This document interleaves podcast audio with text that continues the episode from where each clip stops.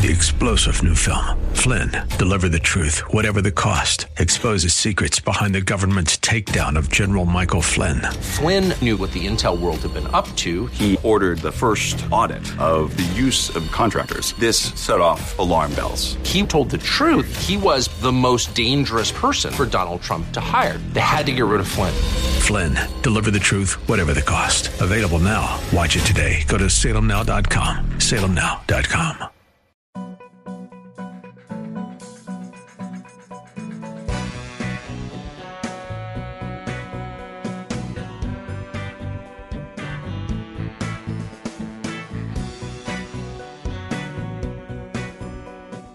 Hi, everybody. Dennis Prager and Julie Hartman. Dennis and Julie.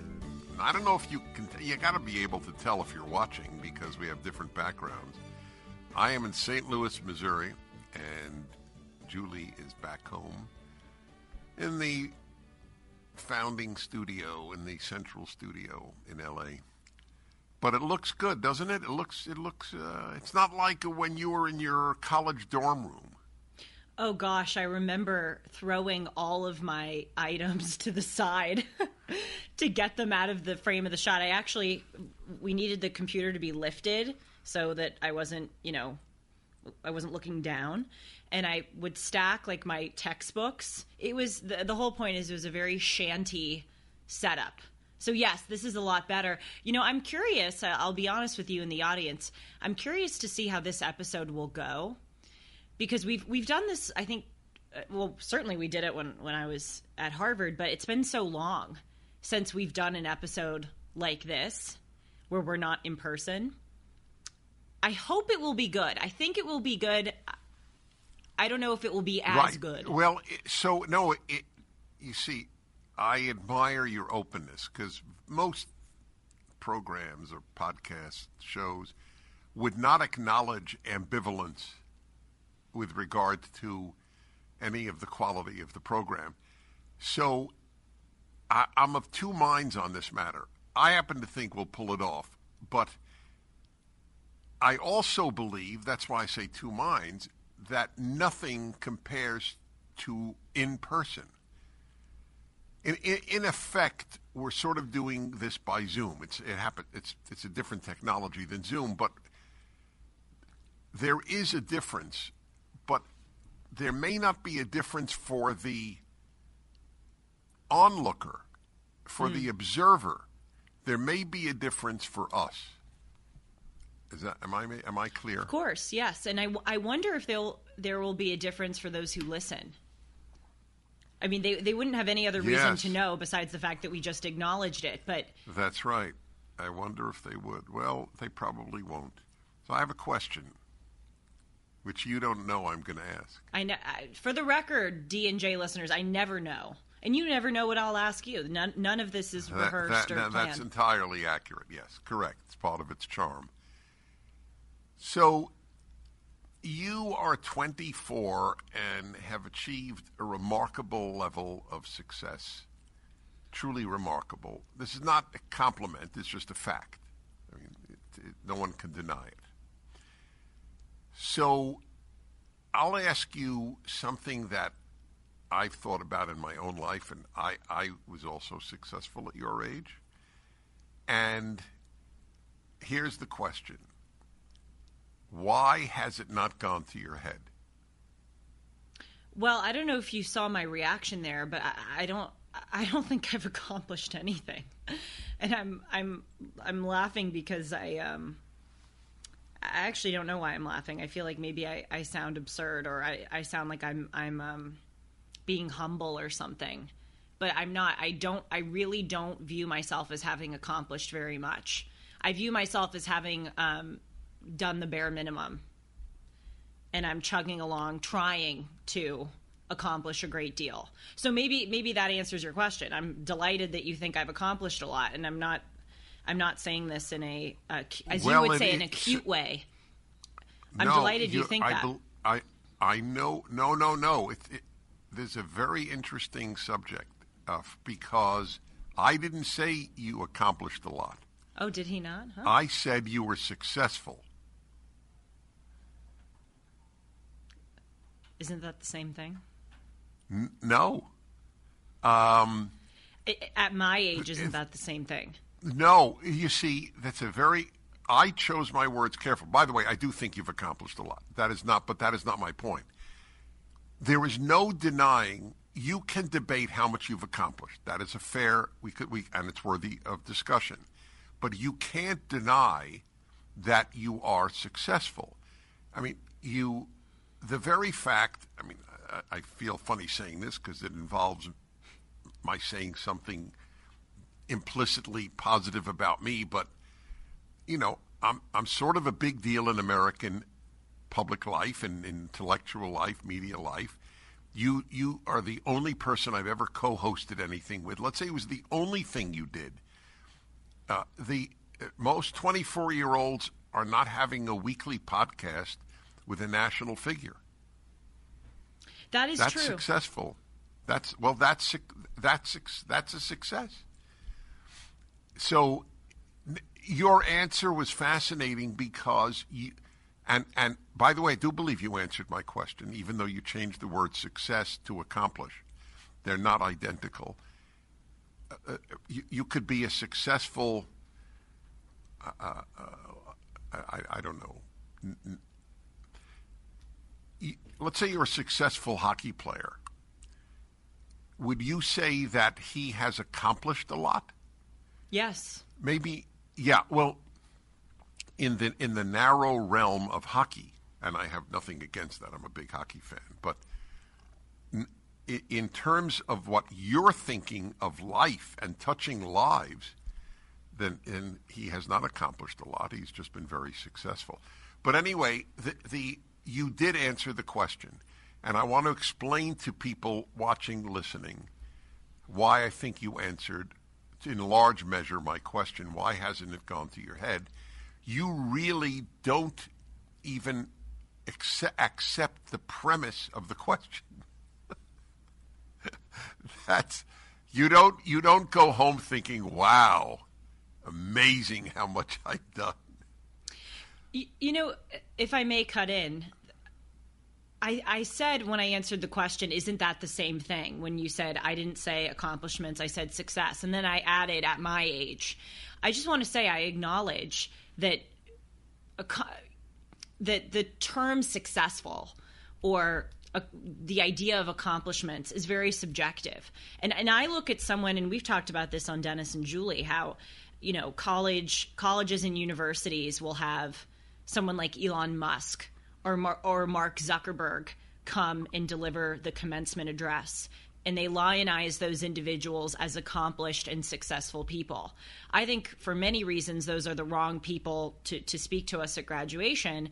And I actually think that their accomplishments pale in comparison to someone who maybe doesn't have as much money or as glitzy of a job, but who has built a magnificent family life, religious life, has done well at their business. So I, I just want to make that clear. But um, at my age, you know, I'm not married. I don't have kids. I I think I, I was defining success and accomplishments in I guess what you would call the conventional way, professionally. And um, you know, it's something I think about a lot because I'm very ambitious, as you know, as the audience probably knows. I've always wanted to be a talk show host. I've always wanted to do very well in my life. I don't I don't really mean monetarily. I just mean like the best at at my field. But I think having gone to the the schools that I went to, that is a private high school and then Harvard, and having kind of grown up in a uh, milieu of, of people who are on paper very successful and accomplished. I think I've come to see that a lot of that is a farce. And that's not to say that those individuals don't deserve credit for how hard they've worked and what and what they've done. That's not to say that all of them are unhappy, but when so much goes into the resume, this is my this is my line. I know you've heard it. When so much goes into the resume, there's not much left in the person. And I think I've really come to see that, especially over the last few years.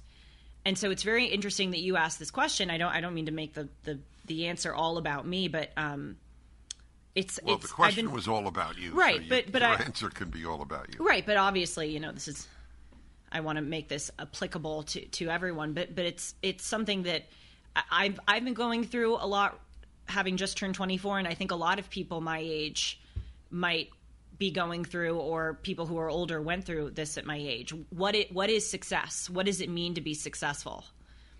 And I ask myself because I'm I'm so hard on myself and I never view myself as successful at what point in my life will I be able to say, be able to acknowledge, okay, I've been a success? What what has to be fulfilled in order for me to finally see myself that way? And I think it's shifting more into marriage, children, a great Wow. internal and private life than it is a, a public life.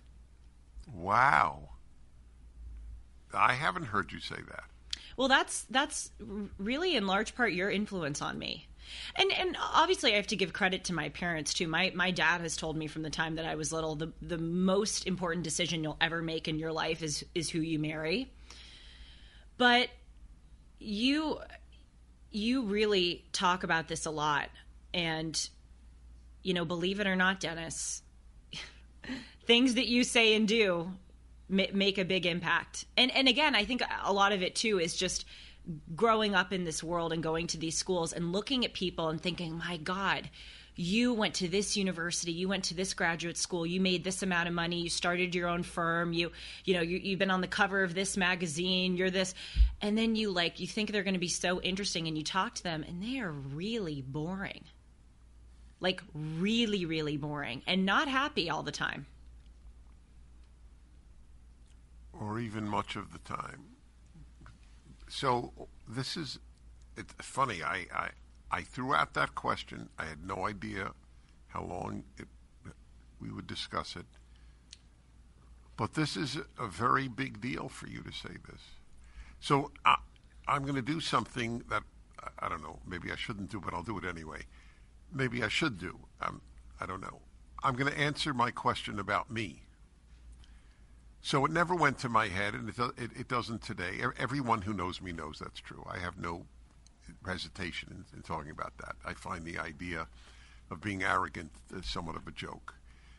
So, uh, when when I think of my life, I don't think what a success. I'm to to use the, the, the language that I posed to you. I think overwhelmingly of what needs to be done. I- just want to say one other thing. Sure. Because this really calls for being uh, revealing and self-revealing and, op- and open. So when I tell people that fame is wildly overrated, I I have the ability to say it because I've re- I've reached some degree of it, and you know this because you know me, and anyone who knows. The o- the only thing that matters to me is have I touched another person with good values, with good ideas? Will will they be better because they read me or heard me or watched me? The fame part is is is only a vehicle to touching more people. Well, if you're more famous, you touch more people, but not if I'm more famous, I feel better about me or it's it's an ego trip. When I ask young people, I mean really young, like eighth graders, what do you want to be when what do you most want in life? To be famous is a, is the most common answer. Did I ever tell you this? Well, no, but I know this to be true because I was an eighth grader not long ago, and my one of my aspirations was to be famous. It's fascinating. Why do you Why do By you think way, it I that so many of us, uh, especially Yes. at a young age, are obsessed with it? Well, I'm a big fan, or certainly have been, of Americans. But I do believe that more American kids would say famous than kids in uh, in Spain or France or Norway or Nigeria. Uh, the the power of the media struck America first, I think, with television, for example. It it it validates you if you're famous. That's what people think. And we see how successful it is with Britney Spears, for example. There's a there's a happy person for you. And I'm not knocking her. I'm just saying Right. she probably would have done much better in life if she were not famous. Well, I, I I think another thing too is, and I I know you very well, and I think even people who don't know you personally know you very well because you're you're authentic. You, you I know it is true for you that that you care above anything else, more than anything else, touching people, making an, an influence, um, be, being a good example than than fame. I don't want to speak for you, but I can imagine there's also another thing at play, which I know is true for me. And that is, I think, I, I said a few moments ago that I only feel like I've done the bare minimum in my life. And a lot of that is because I think with all I've been given, if I haven't done this, then I'm an idiot. I'm, I'm a, I'm a nothing burger. I, I, I was born in the United States of America. I was born in a two parent household. I have lovely, incredible parents who, for my entire life, you know, made it known to me that I was their number one priority. They were great examples to me. I, I have had wonderful friends. I've had, uh, well, it's sort of debatable. I say a great education. I think I've had a great education. Obviously, there's you know arguments about the, the state of American universities, which I totally understand. But I but I have had a great education. I've had amazing opportunities. I email one of the most you know prominent talk show hosts in the country. He responds. I come on his show. I mean, the point is, I've had all of these opportunities, all of these advantages, and so I look at myself and I don't think, yeah, I'm really successful. I think, okay, I took advantage of those opportunities as I damn should. If I'm not successful, having had all of the advantages and opportunities that I that, that I've had, then I'm a dud. And I'm and I'm ungrateful. And I haven't done anything with it. So, I feel like for the rest of my life, like you know, even if I become the president of the United States, which I, am not saying I necessarily will or even w- want to do, but I feel like it'll never be enough because I feel that I have, I'm truly one of the most privileged people in the world. I wish more people had that mentality. This is not said to, to um, praise myself, but I- you know, well, that's why I did a hmm. I wish everybody did. Well, I, I, for years, I've said, "Is this white privilege is nonsense?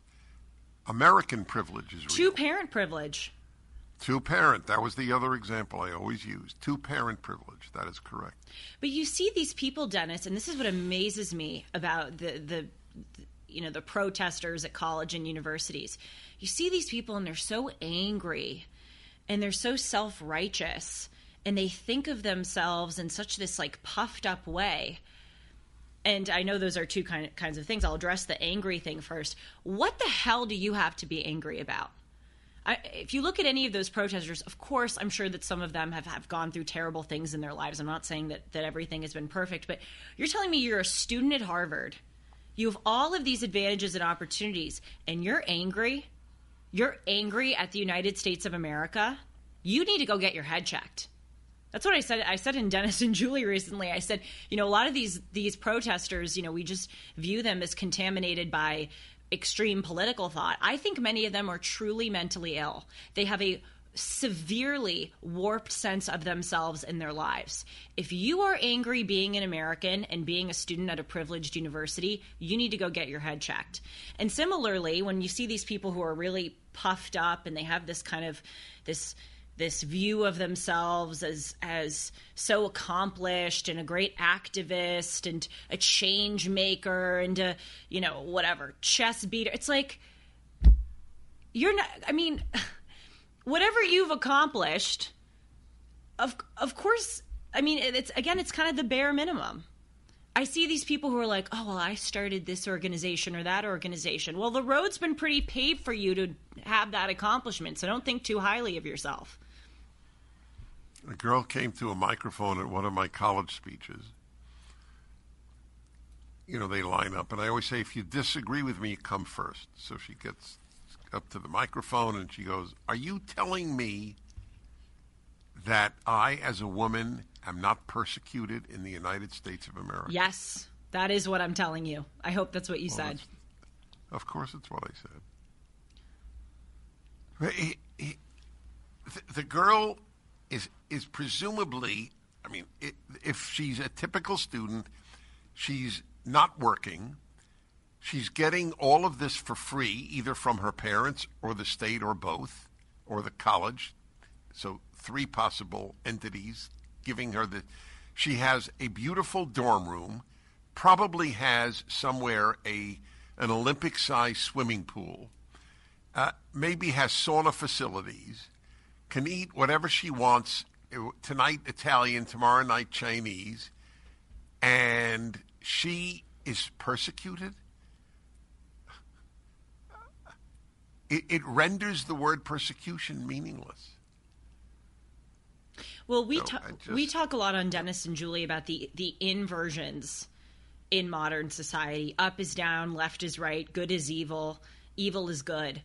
And one of the greatest examples of that to me, which uh, never ceases to the, the irony of which never ceases to amaze me, is that for all that these individuals talk about privilege, their positions, their worldviews, their actions are the most rancid, in your face examples of privilege. Go on. Amplify. I mean, my God, I mean, again, like the fact that the fact that you as a as a female student at a prestigious university in the United States of America would go up and ask that question that that person asked you. That is the most. I, I said on this show, leftism is spoiled brat syndrome. If you think as a woman in the United States that you've been held back, of course, and again, as we always acknowledge, you have to like throw in a million disclaimers. I recognize that you know some people may have members of their own family who've been hard on them. I get, I get all of that, Right. but just just on a macro scale, even you know the the, the whining culture is so privileged. There are many good reasons to buy gold and silver. Bank failures, digital currency volatility, emerging market countries trying to topple the dollar as a global reserve currency. Julie Hartman here for AmFed Coin and Bullion, Dennis's choice for precious metals. If you ask AmFed owner Nick Grovich to simplify the case for precious metals, he'll tell you when President Roosevelt recalled the gold in circulation and paid people with paper money, they received a $20 bill for a $20 gold piece. Today, that $20 bill won't even fill half of your gas tank, but the gold piece is worth about $2,000. Which would you rather own? Now, let's simplify the reasons to use AmFed coin and bullion. Nick's been in this industry over 42 years, and he's proud of providing transparency and fair pricing to build trusted relationships. If you're interested in buying or selling, call Nick and his team at AmFed Coin and Bullion, 1 800 221 7694, AmericanFederal.com, AmericanFederal.com. The, the whining culture is so privileged. The- you know, like, here, I'll, I'll give a, I'll give a, um, an unpopular example when I hear people talking about how they've been the victim of microaggressions or even the vi- victim of a, of a what they would call a misogynistic or racist statement, you know the thought I have? Even if that happened to you, let's say someone yelled out a slur, an anti woman, an anti black slur. Even if that happened to you, move on. Move on. I'm not saying it's okay. I'm not saying that I condone, but we live it. It's so privileged. Like, can you imagine on a daily basis what it's like in another country? What what people have to go? I mean, again, we we don't.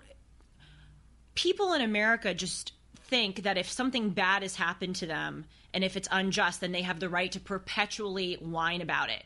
Part of life is that people are going to be rude and unkind to you and tr- and and not treat you well, and you're going to have to deal with that and move on. And When just I again, told the story, uh, I t- you could see this on the internet. Pe- you, anyone. So I have written about and told the story about my wife when she was about younger than you, Yes. about 20, and a waitress in L.A. So the manager of her restaurant uh, g- grabbed her breasts, came from behind her and grabbed her breasts. She took his hands away and continued uh, uh, continued serving her her patrons at, at the at the at the. At, when I say that, what an accolade that is to my wife. So I, even sometimes I'm surprised at how sick the progressive mind is. The number of attacks on her Yeah. in the responses to my saying and writing that were remarkable. Well, uh, all she did is perpetuate misogyny in America. She should have she should have had this man fired. And and her thinking, which she told me years ago, was this this guy has a wife and family. I don't want to ruin his life because of that. He didn't ruin my life. When when people tell me they're hurt or insulted, I uh, on the air, I will fr- not by me, just in the story they tell me. I almost always say, please understand you chose to be hurt. You chose to feel insulted. Yes. It's a choice.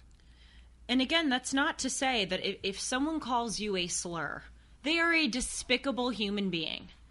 That is no. The, this conversation is not to somehow give a pass to the people who step out of bounds and who do despicable things.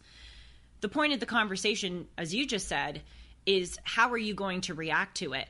And it just amazes me. Sometimes I just hear people and they're complaining about these things. And again, it's not it's not okay if it truly happened to them, but it's like move on. Move on. Don't Move give on. it that much power. That's right. Eh, eh, and I know That- people will say to me, they'll go, "Oh, well, easy for you to say." You know what? I've had things happen to me in my life. Why? Uh, so wait, wait. Why is it easy for you to say? So it's not no, they'll say I'm I'm a say, white woman. I'm a I'm Yeah, a no, no, no. Okay, woman. so my I'm a whatever okay, woman. All right, yeah, but woman, you already qualify as on the Not if you're totem conservative. pole of, of, of victim of victimhood. Not not if you're You conservative. Uh, We see that with Oh. Candace Owens, Larry Elder, Clarence Thomas. The you know amplify black voices unless you're a black conservative then your blackness dissipates in the eyes of leftists it's the same thing with female it's same thing with gay it's same thing with transgender so that doesn't give me any kind of protected status because the conservatism trumps that Talking about gay, just want to want to make this point because he has so touched me. I've been following. I've always been. He's been on my show for every one of his books. He's been uh, the, the featured person at PragerU Gala, at a PragerU Gala. He's been to my home. He's been on my fireside chat. So this is many years in, in his life. But uh, Douglas Murray, right now, i- is as about an eloquent spokesman about good and evil as exists in the world. Mm-hmm. And that's a big compliment for me because I think I'm pretty good at that. He he he's extraordinary, and the what made me think about it is the inability to uh, to know what status X will will cause you to think. He's gay. And i know. I wish i could be i wish i could go on a date with him. Yes, I don't blame you. him and Spencer Klavan. That's right. such a shame. Go on I mean, the, I mean, Dave Rubin's gay, and you know, it, it's it doesn't matter. See, the, the, what the left has done has made what doesn't matter matter. These these are um, luminous conservative or anti-evil activists. That's really what conservative means, anti-evil. That's the best definition of it, or one of the best and I know them really well. Dave, in fact, uh, not Dave, but uh, but um, Douglas I saw a video of him recently, and all he did was dump on gay pride parades, asking as a gay, I don't understand. Basically, I'm, I'm paraphrasing. What the hell is this about? What is what is it? What does it mean? Pride. I happen to be gay. That's it. End of issue. I am Douglas Murray. I am human. I happen to be gay. It is not a source of pride. It is not a source of shame. It's just it. But to the left, that's not possible. I am black. That's all it means. It is. It does not define me. It is not a source of pride. It is not a source of shame. It just is. I am Bill Smith, or Dewan Smith, if you will. They, they, why do they want to rupture the human condition and make the, the inconsequential consequential and the consequential inconsequential? It's, an, it's another inversion in our society. right. So there, there's a ninth grader who listens to Timeless and Dennis and Julie, and he was brave enough. He's a, he's a California uh, public high school student, and he was brave enough to send me the PowerPoint slides for his ethnic studies course. The state of California became the first state to require ethnic studies in order to get a high school diploma. It's not into full effect right now. I think the first year it has to be in, in full effect is the 2029 2030 school year. But a lot of public high schools across the state have already implemented it. And so he sent me th- his curriculum, and I uh, exposed some of it on Timeless. And it was we could do i mean i've done two timeless episodes on it but we could do dennis and julie episodes in perpetuity about this curriculum and and and how sick and morally warped and intellectually devoid of anything substantive it is but to your point what fascinated me was at least in the first episode i was looking at these slides where the first half of the the instruction or the lesson was about racism and oppression in America. And this teacher went through and and she made a, a big thing of stereotypes and how in the past in the United States of America we have succumbed to stereotypes of different groups to oppress those groups. So she gave an example of how I think Maya Angelou was discriminated against as a 12 year old when she was like buying a movie ticket and the person refused to give it to her because she's black. And then there was another example on the slide of this Italian American who was um, a victim of a lynching in the 1890s because there was some murder of a police chief and people in New Orleans thought that it must have been the Italian mafia so they went out and, and lynched a bunch of Italians. Anyway, so the, the first part of the, the course is about stereotypes and the, the insidious effects of, of racism and specifically, and she really hammered this point home, judging people based on their immutable characteristics. And then, literally, like three slides after that, there was this intersectionality slide, which is basically, and, and I can't, I'm actually, I get hard on myself when I can't define something because I think I'm an idiot, but I'm actually proud of myself that I can't define this because it shows that I think clearly. If I can define intersectionality, my, my head is a bit scrambled but it's basically as you know this idea that like you you have th- this kind of crossroads of, of multiple identities that that define you. And the teacher to to demonstrate the incredibly intellectually profound idea of, of intersectionality put up this this chart of beyonce. And there were all these lines like dr- drawn from from the center with her name beyonce. And one of them was you know woman black heterosexual rich. And um and then the what some of the lines were green and the lines that were green signified what made her privileged and that was of course the rich and heterosexual. And then there were lines that were red which signified what made her oppressed and that was woman and black. And it was just unbelievable to me how this teacher in the same lesson could lament the existence of a time in the United States when we judged people based on their immutable characteristics. And then she is literally indoctrinating and inculcating students to do the exact same thing. It's uh, crazy. It reminds me, it's a little different, but it's it does truly remind me my college teachers, and I thought of it then, who would say, whenever the subject arose, morality is relative. There's no absolute morality. There's no objective moral truths. It's, personal, personal value system, personal take. Then the next class, just want you to know the war in Vietnam is immoral. Yep. So I, I remember I, this was in college, and I remember thinking, wait a minute, didn't he just tell me that morality is relative? How could he make that declaration? All he could say is, in my one person's opinion, it's immoral, but it doesn't make the war immoral. Well, eh, back to your point about Douglas Murray, it's so it, it really is insulting. Like one of the things I said in my episode when we were looking at the Beyonce intersectionality chart was, is this? Are you trying to say this is all who Beyonce is? When I look at Beyonce and I listen to her, I love her. I've been to her concerts. I don't think of her as a black, heterosexual, rich woman. I think of her as a badass woman who makes great music. Re- You're reducing her to these labels and you're missing the entire essence of who this person is.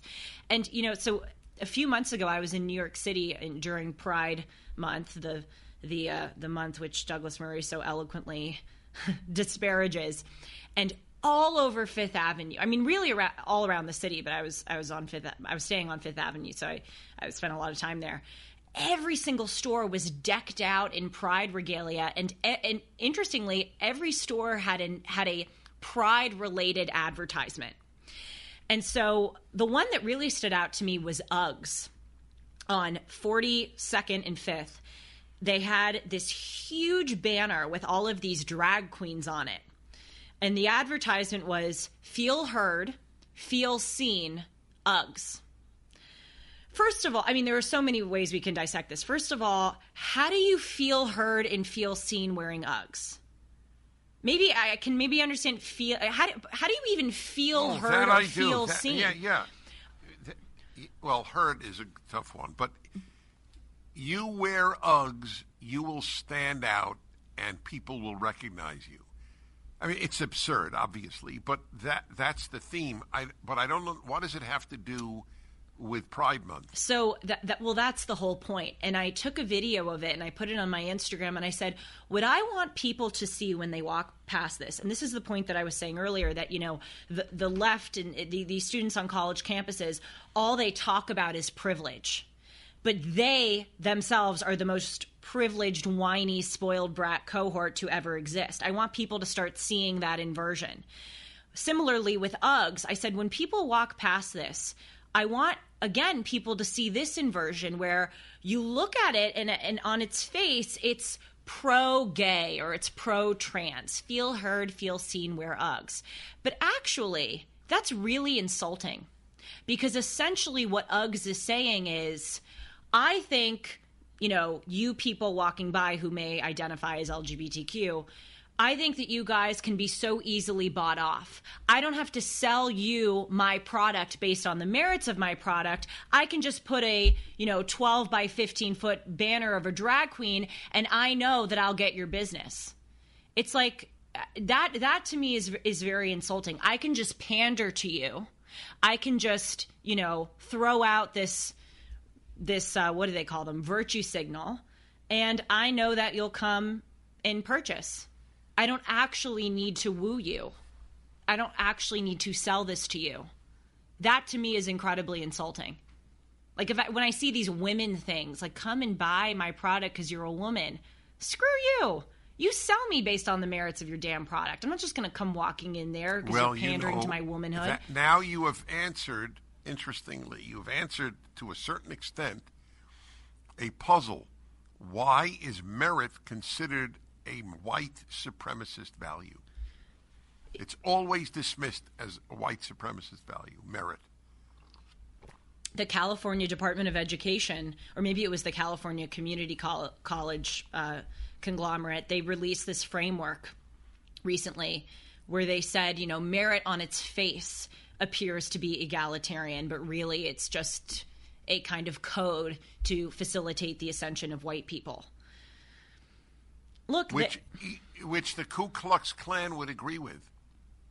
Would they? They would say the same exact thing. If you use merit, whites will succeed. That's a, I, that's I don't follow. Purely, Why would the Ku Klux Klan say that? Because they think that whites are superior. Mm. That's that's the implicit I statement see. Oh, of I see what merit is white supremacist. I see. Well, if we go on merit, whites will succeed. That's what a white racist would say.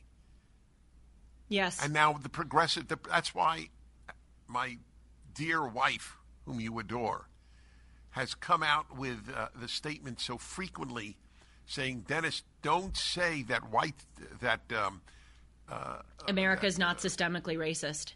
Yes, the left is systemically racist. She's that's that's the Sue Prager um, thesis, and it's brilliant. She's right. It, it's incredible. Right. Well, this is what you say on your show. I was listening to you the other day, and you you were talking about the Oregon Department of Education's um, mm-hmm. code. Yeah, saying, they say that's right. Finding one right answer in math is white supremacy, and you're like, that is so racist because it it, it assumes that there's something special about white people that they right find that one right answer. them to know that two and two is four. I I don't understand how this is not more obvious to people. The the constant again as we've been talking about inversions and how pandering and insulting and you know to use the the, the terms that they throw out how racist and misogynistic a lot of these campaigns really are. They, they, a lot of these, they're just, they don't realize that they're being manipulated. Right. That's the essence of manipulation. Otherwise, it wouldn't work. if you knew you were manipulated. I want to say that to work. to some liberals I know in my life. Like you, you know, do you just real do you realize that you are a puppet in a puppet show and there are people above you pulling strings and you you may have these good intentions and be you know genuinely c- committed to fighting the things that you deem worth fighting but you, do you do you understand that you are being used up i don't know if that would resonate no it, i i have given up i don't think the only thing i think works if you have a woke person in your family is just to ask questions well, that's well, what I did. do. You did ask. Yeah, you did. Yeah, but it's. I have, by the way, just anyone watching or listening, a column I wrote about a year ago. Questions to ask to determine if someone is a liberal or a leftist, and I have 32 questions. It's a really good one. I remember that one. Yep. Well, Bari Weiss put out this article recently at the Free Press. It's called "Where Have All the Democrats Gone?" And increasingly there's there's no longer that distinction between liberal and left and and look i will criticize the republican party i always think when i'm criticizing the left okay what you know what could be said about the right but there there are gradations still on the right actually we're as you know i mean we're, we're pretty divided on the right but on the left i don't i don't can you can you identify a liberal still i really can't I know people who so, started off as liberals, but now but now I think that they're mm-hmm. leftists or they're they're they've just given well, so much I have, credence to I leftism. have extended family members who were liberal and not leftist. Of course, they vote left. But if you were to say to them, so wait a minute, do you think that a man who says he's a woman can compete against women in women's sports? Of course not. That's ridiculous. So I say, yeah, but the Democratic Party is on board with that. That's just a fringe. It's a Dennis. It's crazy. Everybody has fringes. The I right know. has fringes. The left has fringes. So there's always a way to dismiss what they differ with. Mm. It's not really that strong or toxic. So, uh, do you do you agree with all black dormitories on college campuses? Of course not. That, that that's uh, it's racial segregation. Yeah, but the Democratic Party is in favor of that. Yeah, that's the fringe, Dennis. And anyway, talk about racism. I mean, just look at Trump. So there's always an answer. There's always an answer so as not to confront. So they don't agree with the left on mo- on most issues where liberalism and leftism differ, but that doesn't change their view of how they will politically act. So even if the, even if the difference exists, it's an, it's an, it's a difference without significance. That's the problem. Yeah. Because there is nothing. This I can tell you because I grew up in that world. There is. I can't think of anything. I'll give you two examples. I can't think of anything that the Palestinians could do. Call them Hamas. Call them uh, uh, Hezbollah, or, or theoretically Lebanese, but or or or any group that would cause Palestinians to say we are shamed by that behavior.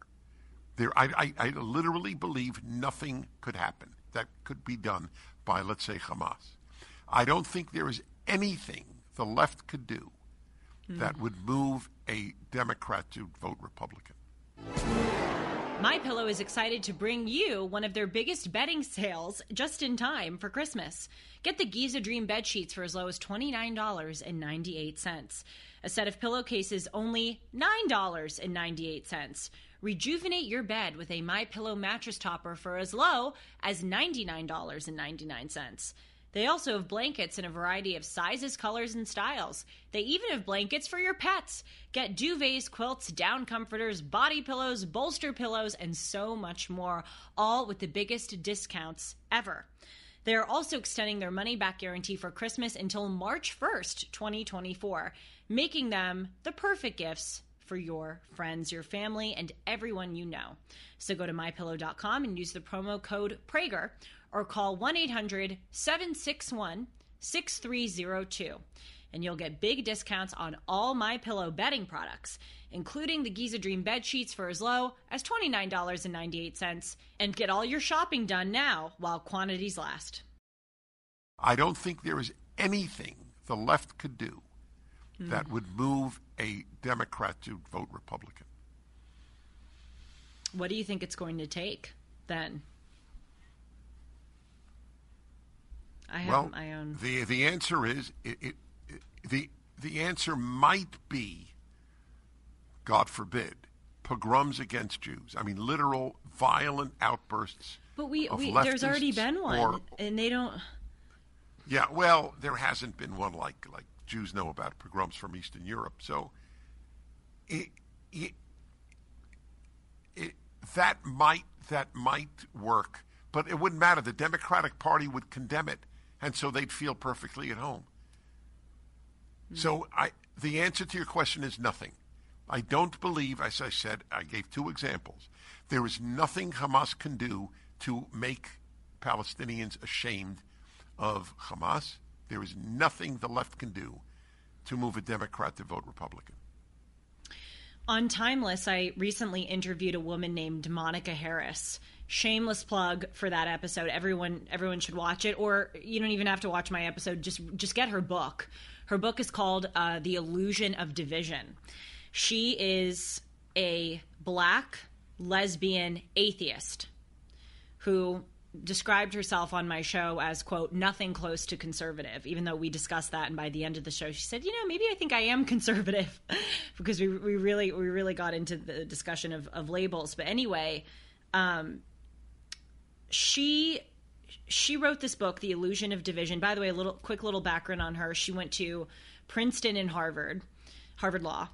She worked as a entertainment lawyer for 20 years, and apropos of our the way the way that we started Dennis and Julie, she she realized that her life had the appearance of being very successful, but she didn't feel fulfilled, and so she quit her job in corporate law, and she and her wife moved with their son to Montana.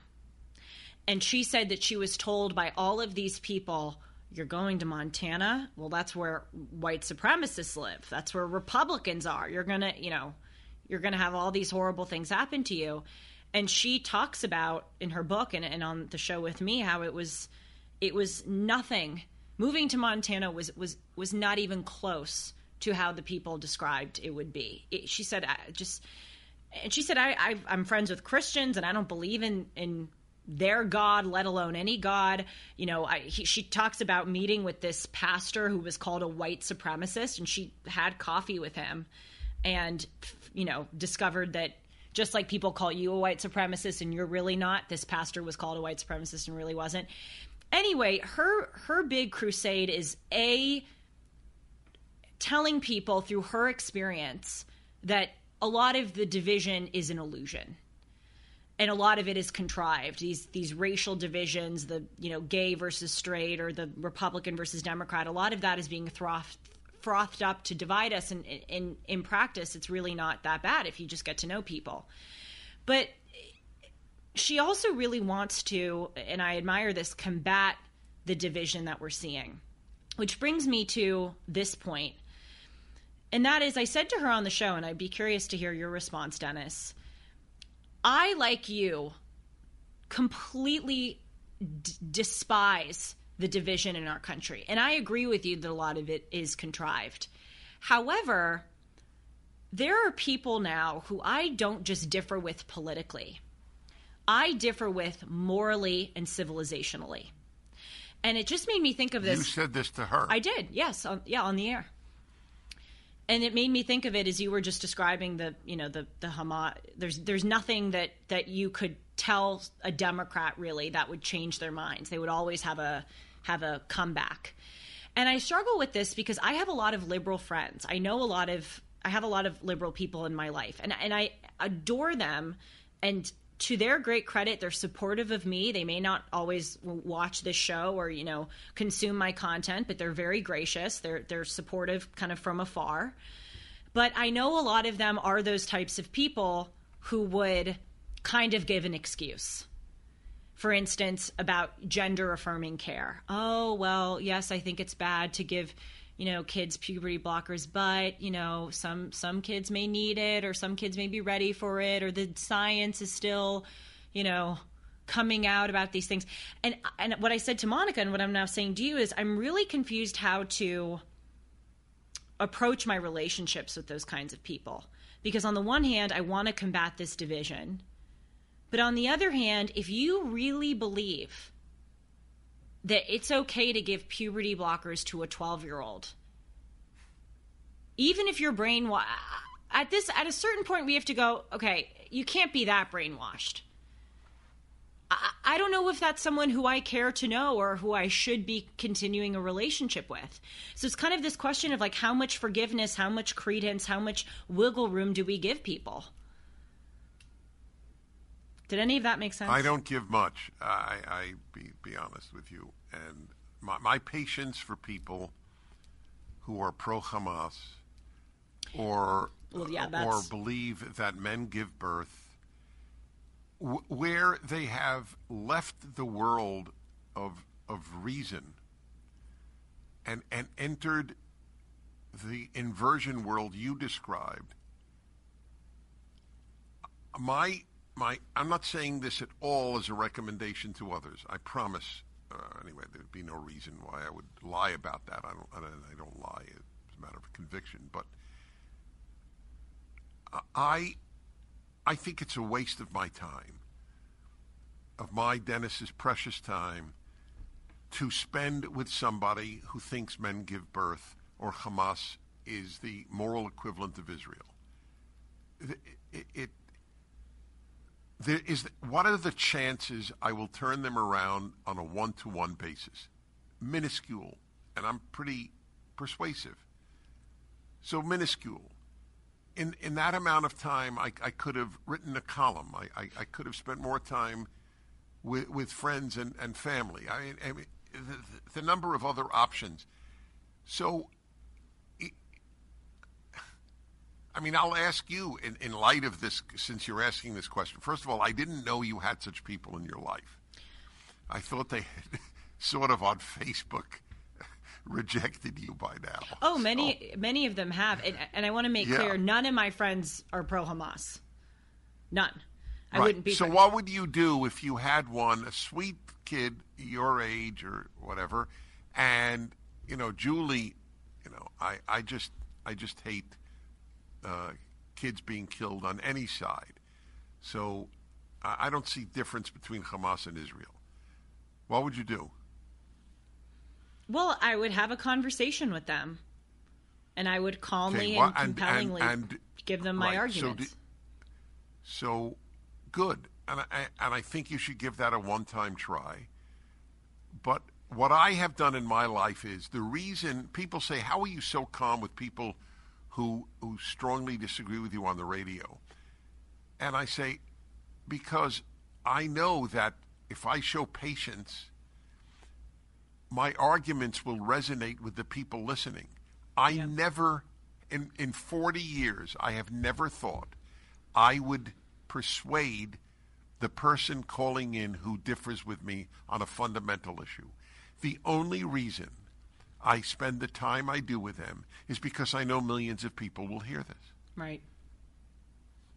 Well, so I'm I'm really glad that we're talking about this because I think people, especially my age, will relate to this conversation. I know because I I, I have a lot of liberal friends, but I also have conservative friends, and I talk with my conservative friends about this because in our generation, the vast majority of people are liberal, and so I and my other conservative friends, we have liberal friends because of just the sheer the sheer numbers uh, component, and it's really hard again because none of my, as I said to you, none of my friends are pro Hamas. I mean, I would there are just some things I would just draw an absolute line. If you if you are if you're pro Hamas, if you think there's a moral equivalence between Israel and Hamas, I we really have nothing in common, and you're a despicable human being.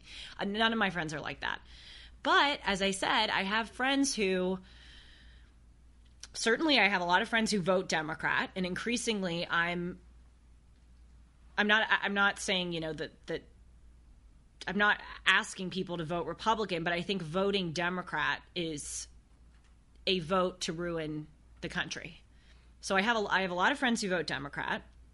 And I have a lot of friends who we don't always get into political discussions, but but and maybe it's unfair for me to make assumptions about what they would say, but I can definitely picture with regard to, for instance, the trans women in women's sports or the gender affirming care thing, people going like softly condemning it, but kind of giving this, well, we may not know the full story, or well, some, you know, for some people, this kind of treatment or this kind of recourse could be okay. And so, what my conservative friends and I talk a lot about is again, like, at what point, at what point do you draw a line? and I keep a lot of these people in my life because I have a history with them, because we're able to have a friendship outside of our political differences. I mean, clearly, I, I don't talk with a, a lot of my friends about politics ever, and we have great conversations and have a lot of fun with one another. But as the as the moral and civilizational divides in our country are deepening, as much as I want to be an example of someone who doesn't, you know, block someone out of their lives because of political differences or who perpetuates division it's hard it's hard for me to remember that I'm in a relationship with someone who would kind of give a mealy-mouthed excuse for this kind of degradation. But again, I know I'm I, forgive me, I know I'm kind of talking in circles here, but so many of them are brainwashed. And so many of them have just and I remember I was I, I mean I, liberal Julie would have never supported gender affirming care. But I remember at one point in my life, I really thought it was bigoted to deny a woman the right to have an abortion. I remember at one point in my life when Donald Trump was running for president, I really thought it was a terrible thing to build a border wall. And I look back on myself and I go, my God, how could you be so stupid? How were you so irrational? But then I came out of it. And I want to give that same space for my friends, but I don't know if they'll come out of it. So it's like, do I give credence to their views? Do I stay in the friendship and let it Look, go? I don't you know. Think, uh, if you think there's hope, then then you know more power to you. I don't I don't know what to say. I, I just I I have found that on on a one to one basis, someone who holds certain views. You see, if you don't come to your views via reason, you won't reject your views via reason. So when I'm using reason to tell somebody that it's so utterly obvious that it is immoral, it is wrong to have a man who says he's a woman compete in women's sports, I am using reason. Right. Not They data. didn't come to their position via reason. Right. Oh, it's perfectly fine for a man who says he's a woman to lift 250 pounds more than the best woman's lifting in the weight competition, lifting competition in Canada, which has happened. That they think that's okay means that my use of reason, it is like, it would be, all, give a silly analogy, but an effective one. You, oh, you have, um, uh, you have pneumonia we're, we're, we're going to combat it with uh, a, uh, a special potion of bananas. It, it, it doesn't work. You didn't get pneumonia because of lack of bananas, and you won't solve it because of a surplus of bananas. If you came to your position with no use of reason, then Dennis's or Julie's or anybody else's use of reason is useless. And that's the reason I have a more uh, pessimistic view of dealing with these people than you do. Again, look, I- don't subscribe to a kind of moral relativism. I think it's one of the many cancers in our society. However, I must acknowledge that they think that my positions are as bad as theirs are. Or as, as Yeah, I think that's theirs true are. for that's true for every bad group. right. I- I- you know, the Nazis thought that the, that Churchill was was terrible. They i'll give you an and again i believe in in objective reality and objective distinctions but you know let's take the immigration issue as an example. They really think well again this is this is my assumption. I haven't like talked to someone directly about this in in, in quite a while but but i'm i say with 99% certainty that there are people who think that by my supporting immigration control and a border wall i am causing people to die. Mothers carrying their children's to, uh, children's. Mothers carrying their children's. Mothers carrying their children to to drown and start you know being turned away from the border and have to go back to these countries and face per, like they they see my policy position on that through that lens. And again i'm not i'm not trying to give a pass but they they really uh, they are as dis- disgusted by some of the positions I take as I am disgusted by the positions that they take.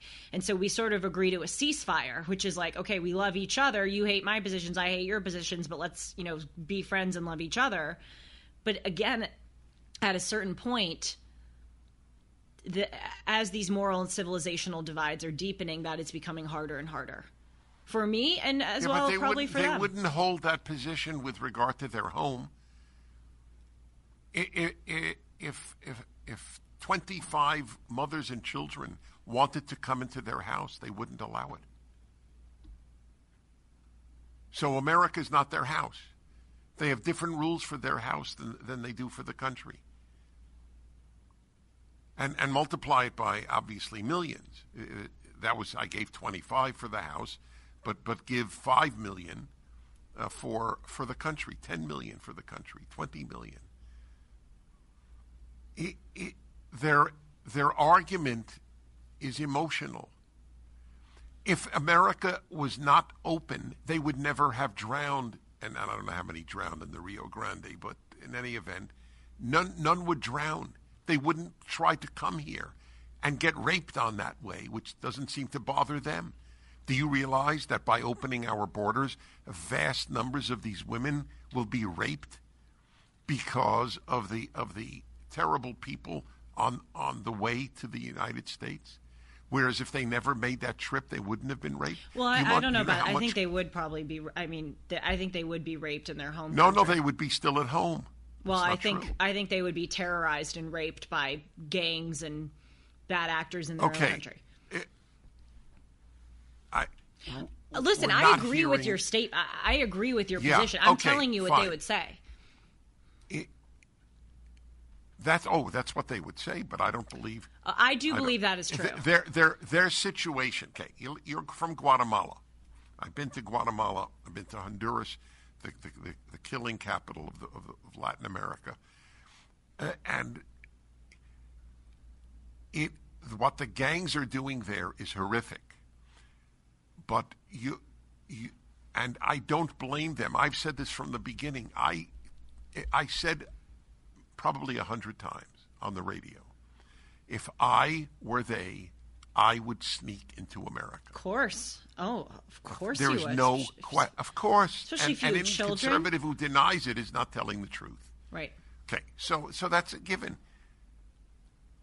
It, it there is there is a tragic aspect to life in in parts of Central America and the rest of Latin America. It is not solved by not having a border for a country. We should allow a lot of these people in legally. I have no issue with that. But uh, it's look at what is happening in New York City, where after all of their talk about we're a sanctuary city and Right. we have to let as many in, now all of a sudden we can't handle it. We can't handle it. So it's a theoretical position that the left takes, based on emotion. But uh, anyway, I didn't give. I, I, it's a perfectly legitimate example for you to give, but I, I gave Hamas and uh, and and, and men competing against Right. women. It, those are not positions. In most cases, people can be argued out of because they didn't come to it through reason. I, I think what's hard in in my own life and my friendships and and on the air. I mean, I have this debate all the time as I'm delivering news or talking about a certain development is how much how do I balance grace with levying consequences? Harshness and graciousness. That's a that's a really hard thing. That because we need both. You know, you need So I, ha- I, I have a, I have worked out an answer for me. Okay. It's not the perfect answer. So my, my way of putting it is compassion in the micro, and standards in the macro. Hmm. That is, that is why when I announce my wife and I are godparents to a gay couple's children, there are conservatives who get angry with me. Hmm. You, Dennis, you, you take biblical positions. You, you, you believe that marriage should be between a man and a woman, and you're godparents to a gay couple's kids that, that, that they got through a surrogate? Well, And the answer is yes, because they're a beau- they're two beautiful human beings, two beautiful children, and and if if they want my wife and me to be the moral guides of their children if they die, of course I will say yes. You know what's fascinating to me coming into this conservative world? I, I often talk about the the differences of leaving the left and coming in and meeting all these conservative people who I once had assumptions about. In addition to many, I, I- mean, we've I've told you that that all of these prominent conservatives who I've met are exactly the same off the air as they as they are on the air. In addition to that, it's been very humbling to see how many conservatives are so compassionate and giving to your point in the micro for our conservatism in the macro. And I remember being on the left and thinking like conservatives were these stern, unforgiving, kind of who cares about XYZ person suffering. And I and by the way, I don't believe that our macro values have that at all. I, I, actually think conservatism on a macro scale is very compassionate to people who are suffering.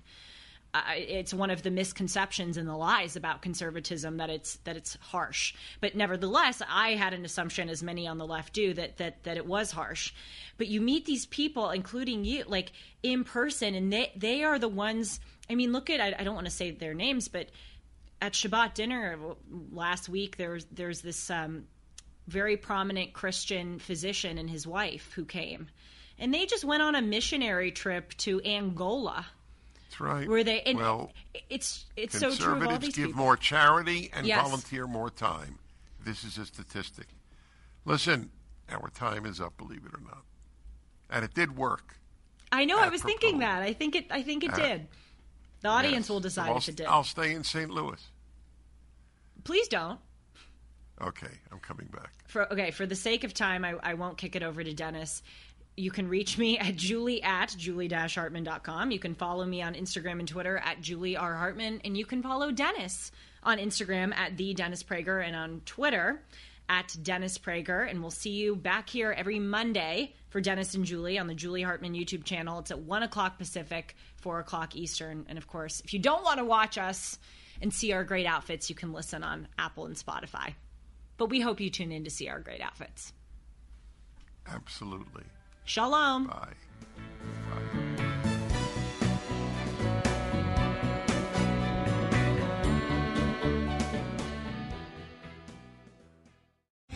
Three star general Michael J. Flynn, head of the Pentagon Intelligence Agency, knew all the government's dirty secrets. He was one of the most respected generals in the military. Flynn knew what the intel world had been up to. He understood its funding. He ordered the first audit of the use of contractors. This set off alarm bells. The explosive new documentary, Flynn, Deliver the Truth, Whatever the Cost, and covers the facts behind this scandal. Flynn told the truth. He was the most dangerous person for Donald Trump to hire. I find out the worst enemy that I'm going to face in my life is right here in America. They took my assessment and they wanted me to change it. And I was like, I'm not changing it. They had to get rid of Flynn. With in depth interviews, archival footage, and never before seen personal records of the man behind the headlines. I just felt like I was drowning. Flynn, Deliver the Truth, Whatever the Cost. Available now. Watch it today. Go to salemnow.com. Salemnow.com.